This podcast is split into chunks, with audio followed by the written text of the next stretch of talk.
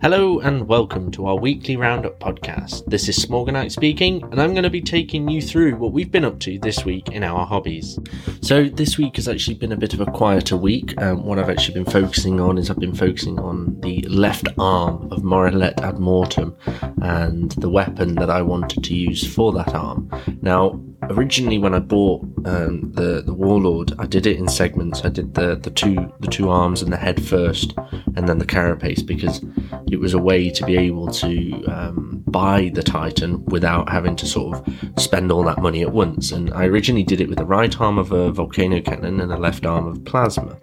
Now that's a really cool loadout and it was a bit fun sort of not having two of the same weapons but the, the main thought and the main plan was originally that i wanted to have one of every weapon for each arm. Um, i think since then what i've ha- been happy to settle on is have um, two volcano cannons, just because that's sort of the bog standard loadout for for the um, for the Warlord Titans.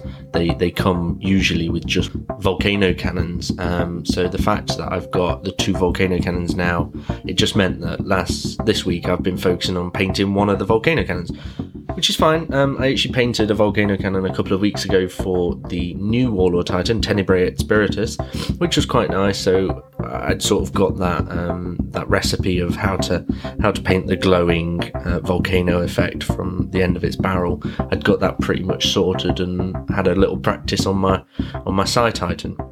Um, another thing I've been focusing on is Be'lakor. The Dark Prince has returned um, in a glorious new model.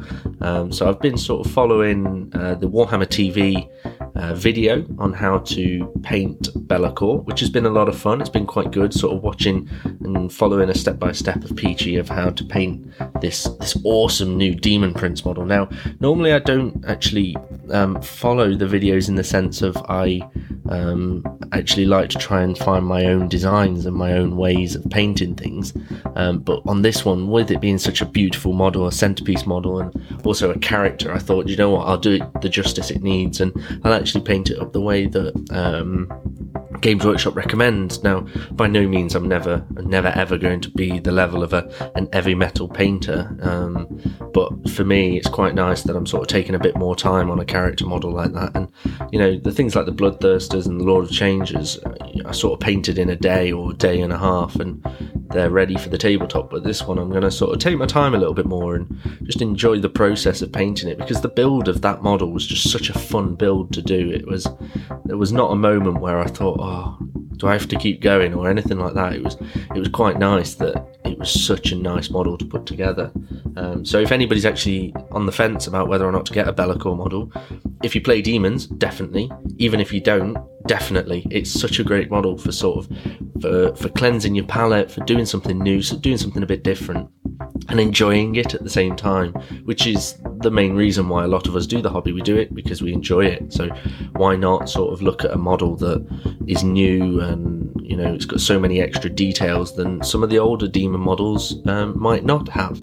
I also understand that obviously we've had new um, greater demons of each of the um, gods. We've had the Keeper of Secrets, the Great Unclean One, the Lord of Change, and the Bloodthirster, all done in new sort of um, uh, plastic uh, miniatures, and they are all beautiful models. But Be'lakor, I just think he's a cut above the rest. What with him being a character as well, I feel that obviously the the designers probably put a lot more time and effort into sort of making him look you know, as perfect as he could do for for what he is. You know, he's the first demon prince that you know was was created by the the chaos gods, um, and he sort of deserves a model that shows that. Now, what I'm hoping to do actually this weekend is I'm hoping to get the um, the Be'lakor model actually finished.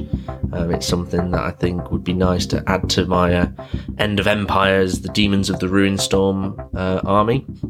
Um, I know I can't use him as Be'lakor in the Horus Heresy, but I would use him as as a sort of demon HQ or maybe even the uh, uh, the demon the demon behemoth. Uh, that might be something that I, I, look at using him as. But yeah, it's um it's been volcano cannons and Be'lakor this week, so nothing too um, outrageous, nothing too uh, hard work either. It's it's been quite a nice pleasure week for you know, the long bank holiday focusing on the volcano cannon and then sort of the evenings after work focusing on Be'lakor. It's been quite nice. So, and obviously we've had the Warhammer Fest this week, which has been fun to, to tune in and watch while while I've been painting. So, yeah, um, roll on, roll on what's to come.